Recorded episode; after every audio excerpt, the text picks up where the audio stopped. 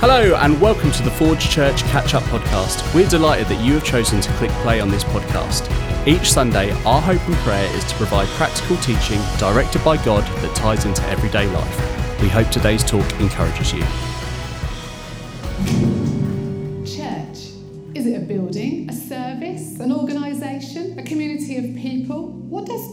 Church mean to you? Recently, I've been prompted to go back to basics, to look again at the blueprint for the early church. And for me, it's raised loads of questions. What did Jesus really mean when he said, I will build my church? What were the building blocks for the early church, that time of a new way, a new following? And are we still replicating them today? You know, I have the opportunity to speak with lots of people about faith and church, and sometimes I'm left wondering if we have become attenders of the church rather than seeing ourselves as the church. You know, I think if we've become attenders, think this is time for change. This is the time to see ourselves as God sees us. This is time to see in a new way all that God wants for us in this exciting, driven, purposeful life where He sees us as a valued and important part of His church. Church is not for spectators. Church is a community of people rolling up their sleeves, looking at the blueprint, and playing their part.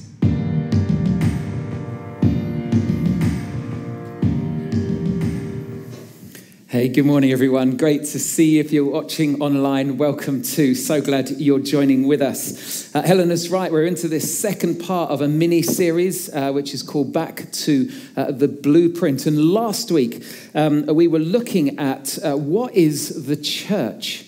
Uh, and this week, I want us to be focusing on what's our part, what part do we play within the life of the church?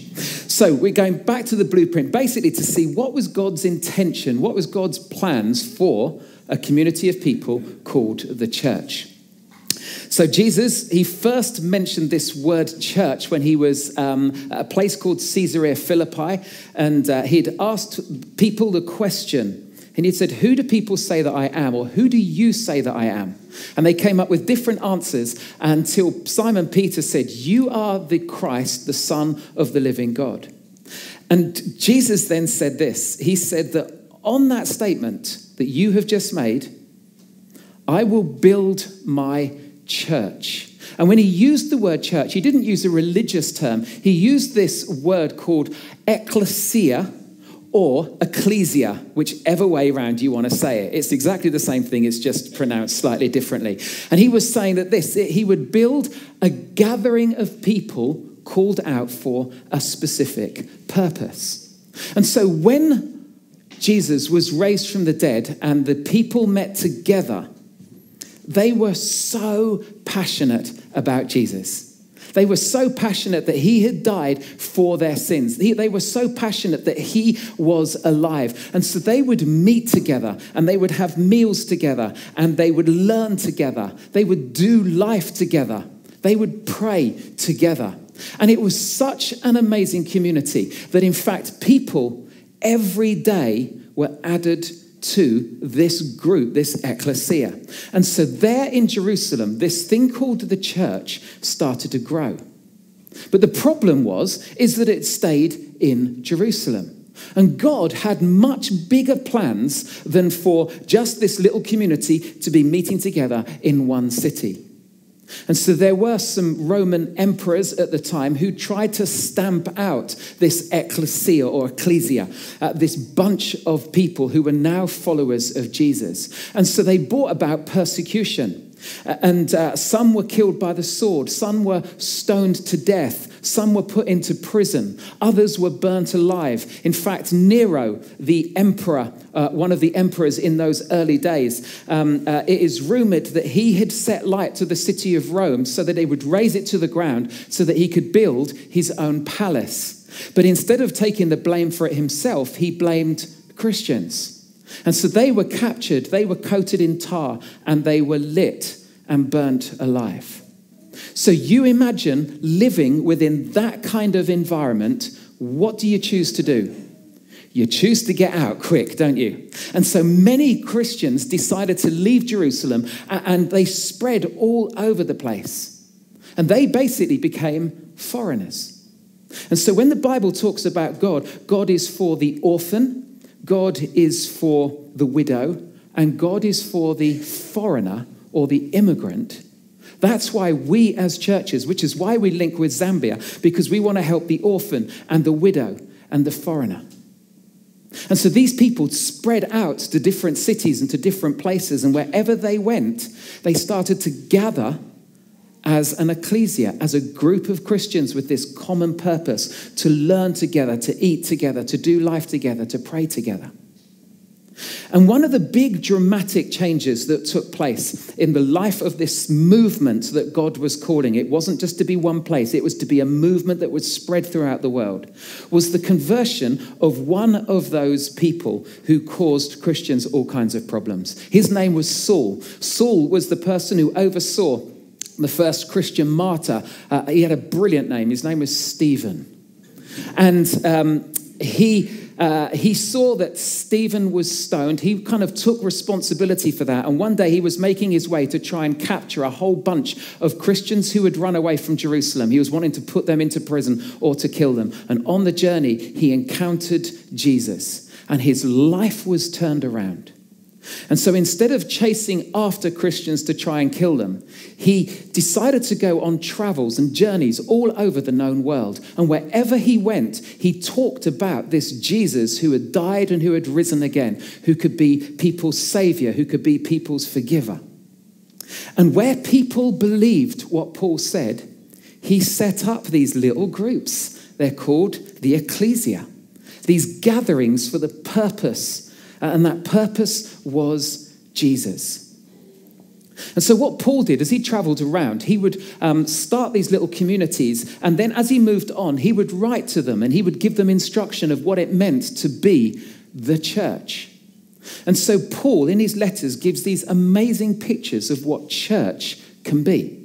So, he says that the church is, well, it's like the family of God and the family of God, which means that we have such ties with one another. There is this common bond. And everyone knows when it comes to families that there are some that we will get on really well with and others that we don't, uh, but we have to work at it. Why? Because we are family.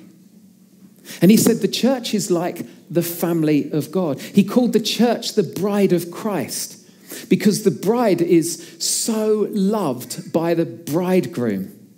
And if ever, if any of you have ever got married, and especially if you're um, uh, a woman here and uh, you've been able to walk down the aisle and you've stood, stood next to your future husband, and as you make those vows, it's a moment when you realize there is someone who loves me so much that he's going to give his life for me if necessary. Certainly, he's going to give me a lot of money. And so you're standing there, hopefully but, but so Paul gives this picture of a bride being so loved. We are so loved by Jesus. And then he gives another picture, and this is the picture that I want us to pick up on here this morning. That he says that church is likened to a body made up of different parts working together. This is what he writes to a church in Corinth, one of the churches that he started. He says, All of you together are Christ's body, and each of you is part of it. Now, he uses the picture of the body because the body is incredible. You might not think so. You might think, no, the body's a little overweight. Or, or, or, the body isn't very good. Actually, our bodies are phenomenal. Did you know that your nose, your nose can detect one trillion smells? It can. Unless you've got a cold or you've got someone with smelly feet next to you then on the whole, you just smell one thing, don't you? But look at that. As you breathe, do you know what? I never knew this that as you breathe, most of the air is going in and out through one nostril. And already you're sitting there thinking, which one is it? Which one is it? Aren't you? And every few hours, this is so clever, the workload shifts to the other nostril. That is incredible. Absolutely incredible. What about the eye? The muscles around the eye are the body's fastest muscles. They allow the eye to flick in the same direction in a single 50 millisecond movement. The eye can determine uh, 10 million colors. That is incredible. Just look at that. I just chose a happy face, I tell you, because I just thought, this is incredible. You see, the jaw, the jaw is the strongest muscle in the human body. And we exercise it all the time, some more than others. Did you know that the average person produces saliva in their lifetime to fill two swimming pools? Who wants to go swimming? Not a pleasant thought, isn't it? Isn't it incredible how our bodies produce it? It's just amazing. Do you know what? In our feet, a quarter of the bones in our body are found in our feet. And if you think of it, our feet play such a significant part for us to be able to move around. There are more than 100,000 miles of blood vessels in your body. Do you see how incredible our body is and how it functions? Humans shed 600,000 particles of skin every hour. It's my way of losing weight. It's great. I just keep scratching now. It's incredible, isn't it? That's your body. That's my body. And Paul says the church is like the body. And we can do so much and cope under so much pressure. And we take it all for granted, don't we? We don't ever wake up and think, my body is incredible. Well, actually, some of you will do, and you ought to stop thinking it.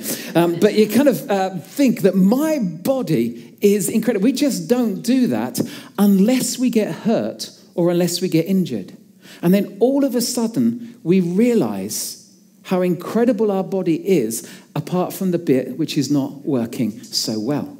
So the other day, I was um, eating tea and uh, I accidentally bit onto a chicken bone and uh, it snapped my back molar in half. Uh, and it, yeah, I know, thank you, thank you, that's great.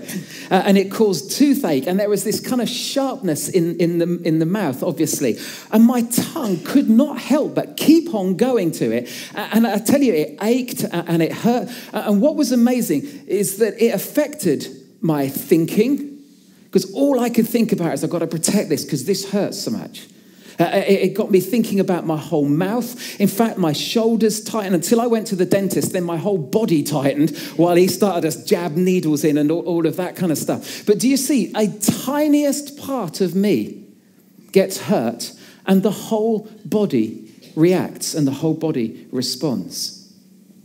Paul says this that we are the body of Christ. In other words, we are all connected. That just the person that you're sitting next to, whether you know them or not, we are connected because we are part of this ecclesia, this gathering together. We are part of the body of Christ. And we are one body, but we are made up of so many different parts. So just as the eye is brilliant at vision, and just as the ear is awesome at hearing, both need each other. And when a certain, certain part of the body stops working, it's incredible how our body adapts to try and, uh, and cater for the loss in one place or another. So if we lose our sight, what's amazing is, is that our hearing becomes even more important and it becomes even more um, developed. How amazing is our body? And Paul says, we, just look around, just have a look around at each other now, that we are the body of Christ. And he's wired us up with different passions, he's given us different gifts to use in different roles as part of the body. No body part works well away from the body. Try chopping your hand off and see. It doesn't work, which is why somehow we are all connected and we all have a part to play. This is how um, uh, Paul describes it. He says, Yes, the body has many different parts, not just one part. If the foot says, I'm not a part of the body because I'm not a hand, that doesn't make it any less part of the body. And if the ear says, I'm not part of the body because I'm not an eye, would that make it any less part of the body? If the whole body were an eye, how would you hear? If your whole body was an ear, how would you smell anything? But our bodies have different parts, and God has put each part just where He wants it. I was thinking about the body of Christ, our church. And Tommy, who's part of our church, has a gift. He has the gift of helps, which is why he's here every Sunday morning.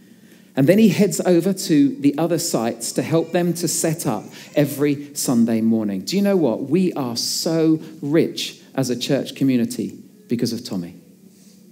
Leah, who is playing keyboards uh, here today, she has a musical gift, which is why she plays in the band. But Leah also mentors another young person. She invests time in another young person to help them to grow in faith.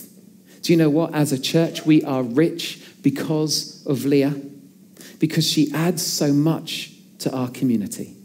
We don't all recognize it, we don't all see it, but it's all going on because she is part of the body of Christ. Angela Brinkley over the last, I don't know, 10, 15 years, she has headed up our care and support, where she's been able to get alongside people and talk with them and pray with them and pray for them and get others involved in bringing practical help and support too. What she has been able to do within the life of our church is so rich. Often, when someone has been bereaved, I've turned up at, at, their house to talk with them, and I find that there is a dish on the side as she's already got in first to be able to get a meal for the family. See, that's being part of the body of Christ, of bringing our different skills and our different gifts together in working to create something beautiful. And why do they do it? Well, they do it because they love Jesus. They don't do it because they're on rotas. They serve out of this love that they have for Jesus. Because Jesus first loved them. They serve because they want to make a difference. They serve because they love what they do. And do they always feel like it? No. Have they always got lots of time spent? No, of course they haven't. But they do it out of this heart of being loved by Jesus, and so wanting to serve him back, but also because they are part of the body. And each of us has a part to play within the body of Christ. I think that team sport often um, illustrates this in the same way. I have to say, what a year it's been for uh, British um, sports teams. Do you remember this team here back in May? This was Liverpool who won the Champions League. They got to the semi finals. Everyone thought they haven't got a hope because they were playing Barcelona, one of the best teams in the world. Barcelona beat them 3 0 at home, came back to Anfield, and Liverpool beat them 4 0. And so they went through to the final. They played Tottenham and they won. And the way in which that team has worked together has been extraordinary. And so a British team is the best in Europe. Bring it on. And then you get another team one of my favourite teams. This is the England cricket team getting to the World Cup final against New Zealand. That incredible finish with their super over uh, and, uh, and England winning uh, that match against the New Zealanders. And then you've got another team. You've got this team here. You've got the England rugby team, who again against, um, against um, New Zealand, against the All Blacks, won this most incredible match. Let's not talk about the final. Actually, no. Let's talk about the final. Let's talk, yes, let's talk about the final, shall we? Because the South African winning team is an awesome example or a parallel of the church. Because just have a look at that. This team is made up of such a diverse bunch of people. Look at the second to the right, okay? And then look at the fifth to the right. Twice the height. So, how come they can both play in the same team? The reason is, is because they both have very different roles to play. And some of that team there will get all the glory because they are the try scorers. Others just keep smashing against the other team, smashing against the other team. Uh, and the South Africans did it brilliantly as they worked together against England. You'll notice that there is a mix of colour there of black and white, both playing in the same team. That was quite an extraordinary uh, event. They had this common purpose. Everything was about winning the World Cup. And it required hard work, it required perseverance, it required a heck of a lot of talent, all coming together to be able to bring that win. But what was more amazing was this is that they were playing for a bigger audience than themselves. And the effect of their play reached wider than imagined. The, the captain, uh, Siya Kolisi, uh, the first black captain for South Africa, he said this Since I've been alive, I have never seen South Africa like this. With all the challenges that we have, the coach said to us that we are, here we go, we are not playing for ourselves anymore. There was something bigger, something more at stake. We are playing for the people back home. That's what we wanted to do. We have so many problems in our country because although apartheid has been um, uh, uh, is, is, no longer um, as evident there in South Africa, there is still this huge split between the blacks and the whites. He says, We have so many problems in our country. A team like this, we come from different backgrounds, different races, and we came together with one goal. If there's a picture of what church is, it's this. I really hope we have done that for South Africa to show that we can pull together if we want to achieve something. These were the words as soon as they had won the World Cup that he came out with. Blimey, I wish I could think of something as good as that if something good happened and I was ever interviewed. Something bigger than just rugby was going on. Back in 1995, uh, at the end of apartheid, and South Africa had a black president, when South Africa won the World Cup for the first time, it was with an all white team. This year, South Africa has their first black captain, Siya Kolisi, leading the team. And the nation has come together. They have celebrated together, and there is hope for something better. Just think of what I've said about a South African rugby team, and think about the church. The church, we have different roles to play. We might be different sizes, but we have different roles uh, that we play within the life of the, um, uh, of the life of the church. We come from different backgrounds. We might be rich, we might be poor, we might be Suffolk, we might be foreign. We might be of all ages, all stages of life. And yet, when we come together, something incredible can happen. We have a common purpose to love and serve others out of what? Out of a love for Jesus, on whom this church is built on. Playing requires, or, or being involved requires hard work, it requires perseverance. And it requires talent. Uh, what the Bible says is that every single one of us, when we become followers of Jesus, God gives a gift to us to be able to use for the benefit of others. And finally, we do not exist for ourselves.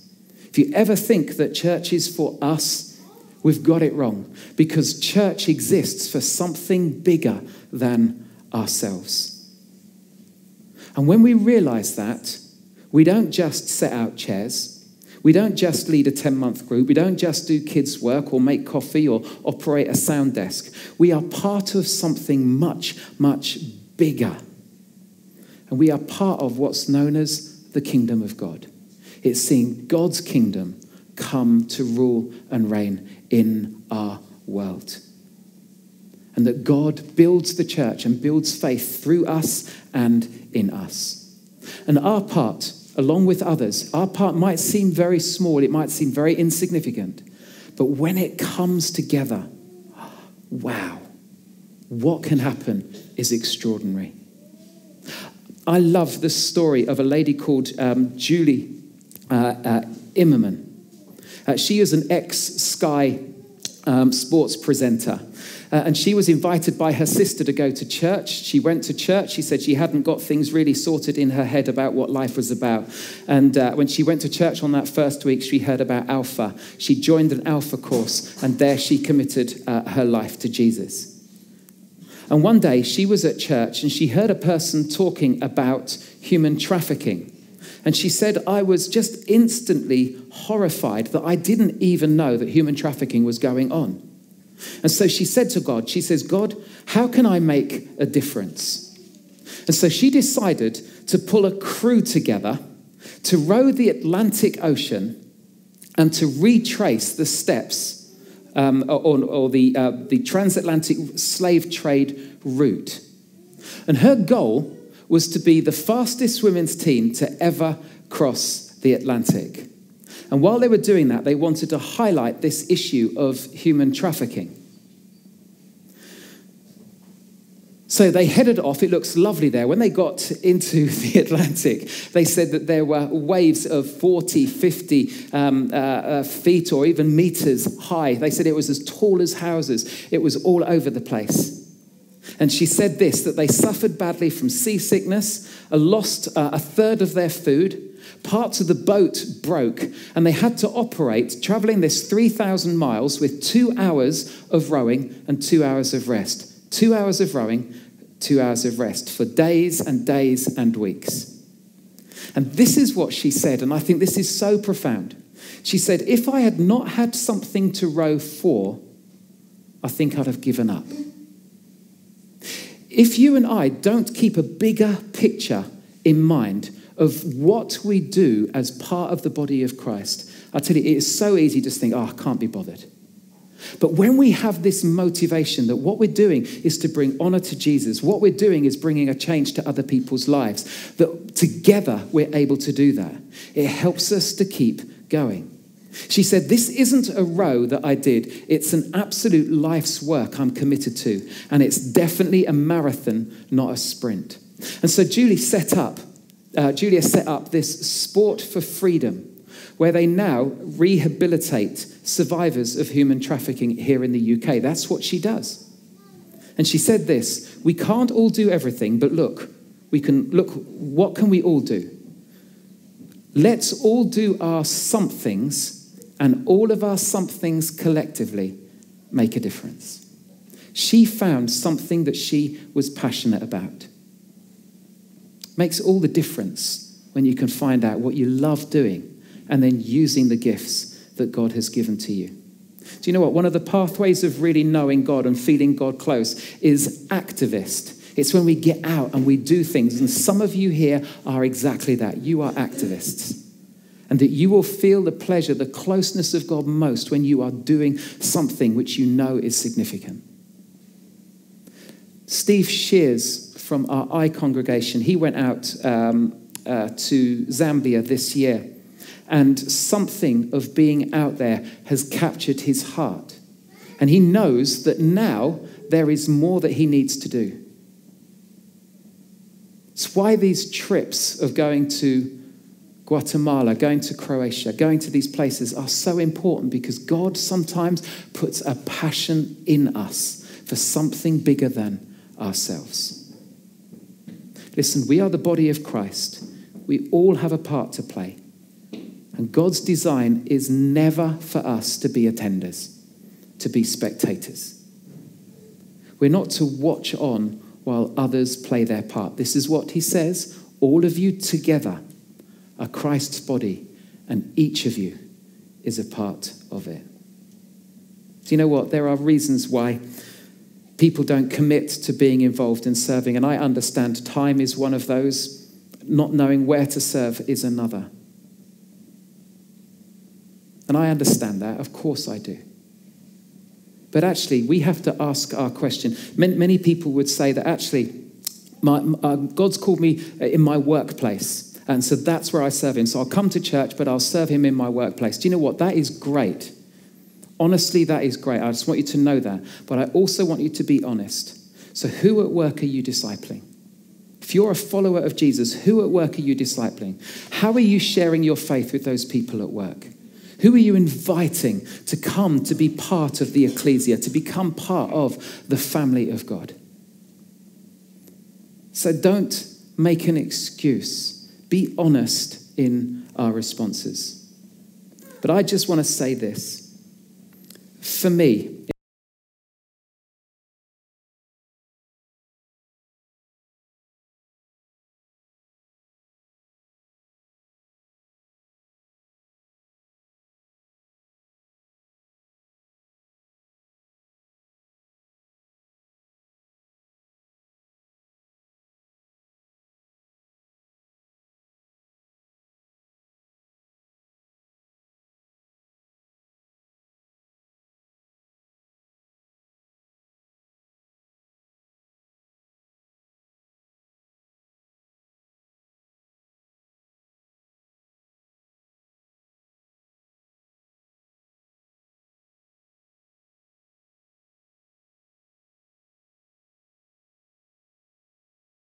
not want to be part of the gathering of people based around his name, which is the local church. So I implore you don't stand on the outside, be involved. Because that's not